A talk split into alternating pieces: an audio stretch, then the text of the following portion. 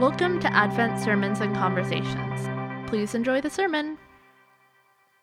In the early 80s, in my first parish in Chicago, the homeless liaison of the city of Chicago came to me and asked if my church, St. Mary's Lutheran Church, would house a makeshift shelter and a daycare center for those who were being displaced by the city run shelter that had recently been sold to a developer until a permanent facility could be found for them.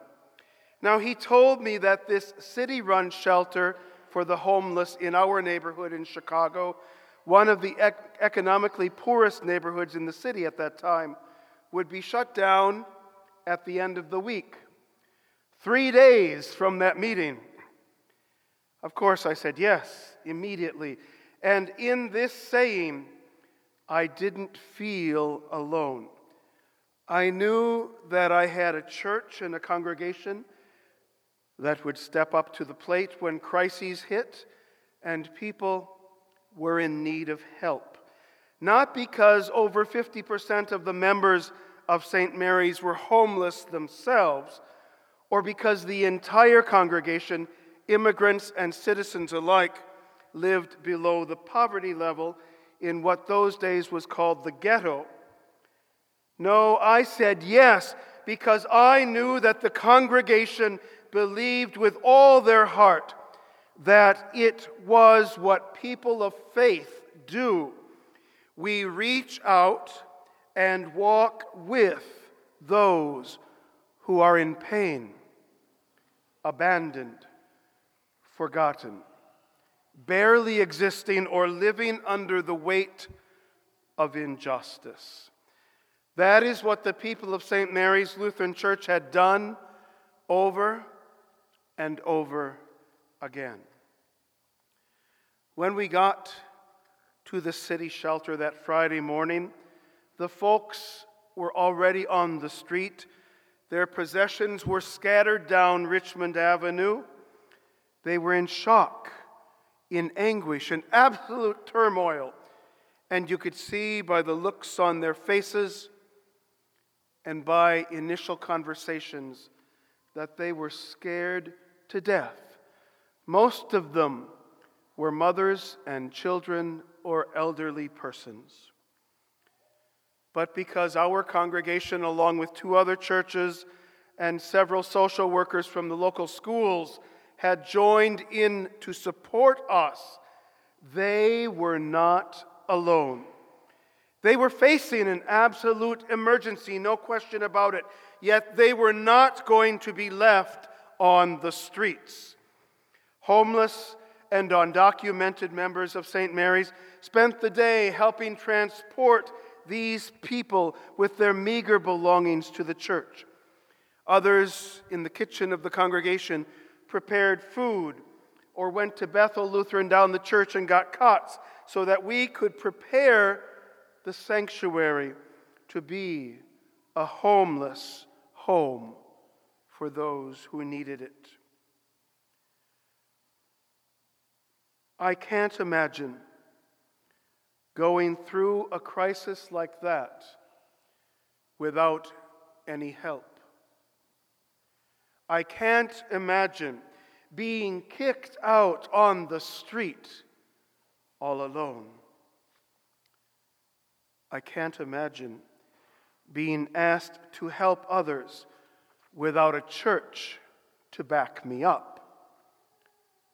And I cannot imagine not having the help of other agencies and people from other churches who feel called to be a part of the solution to other people's problems.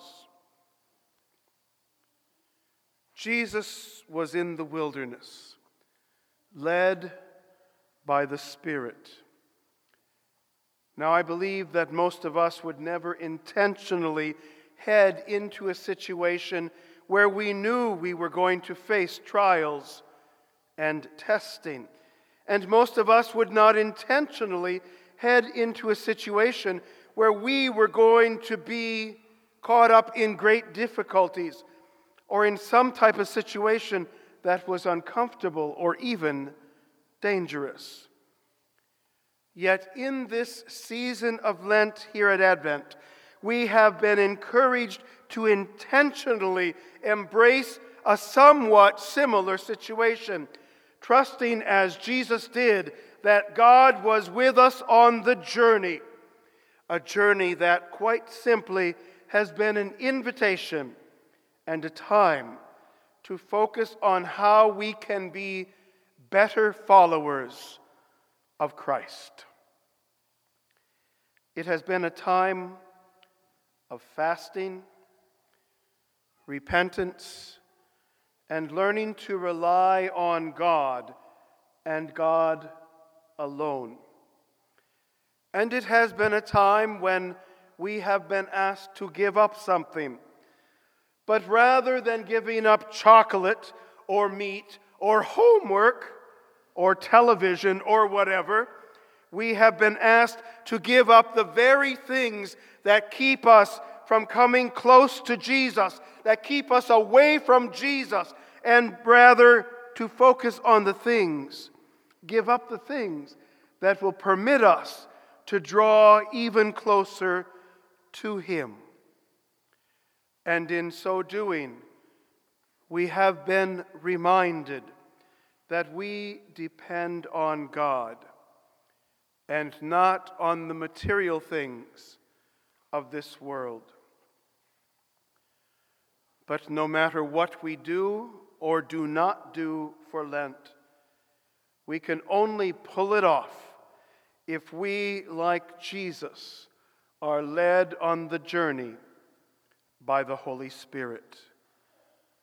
We can only do it, or it will only be beneficial if we are learning to more fully depend on God for all things, knowing that God never leaves us in the street, abandoned and alone. That is what gives us life, my dear friends, and gives us life abundantly. That is what makes us better people and transforms us from being utterly selfish and self centered toward being more and more self giving.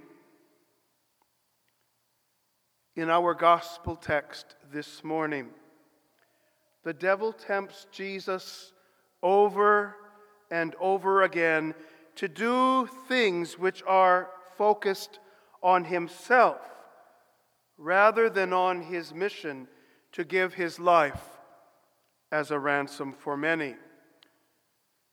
This is a tough test for Jesus to feed himself and give up his fast, to have all the worldly power and pleasures at his fingertips, to be a miracle worker, a kind of superman for his own selfish benefits. For Jesus to have said yes to the temptations would have meant that he would have said no to God and no to the ways of God's kingdom. And in doing so, he would have also been saying no to loving humanity and ultimately no to his resurrection, to his death and resurrection, which are the only hope for humankind. His death and resurrection, the only hope for you and me. In other words, without Jesus' obedience, we truly would be left alone. But Jesus says no. And he does it by relying on the Holy Spirit rather than on his own flesh. And our gospel finishes, uh, finishes today by telling us that Jesus overcame the devil in the wilderness. The next verse, which we did not read this morning, says that Jesus returned to Galilee in the power of the Spirit, spreading the love of God to all who would receive it, accept it, and live it. The good news of the gospel, dear friends, is that God never leaves us alone. When we are experiencing times of testing or being led into places of hunger and despair, God is with us.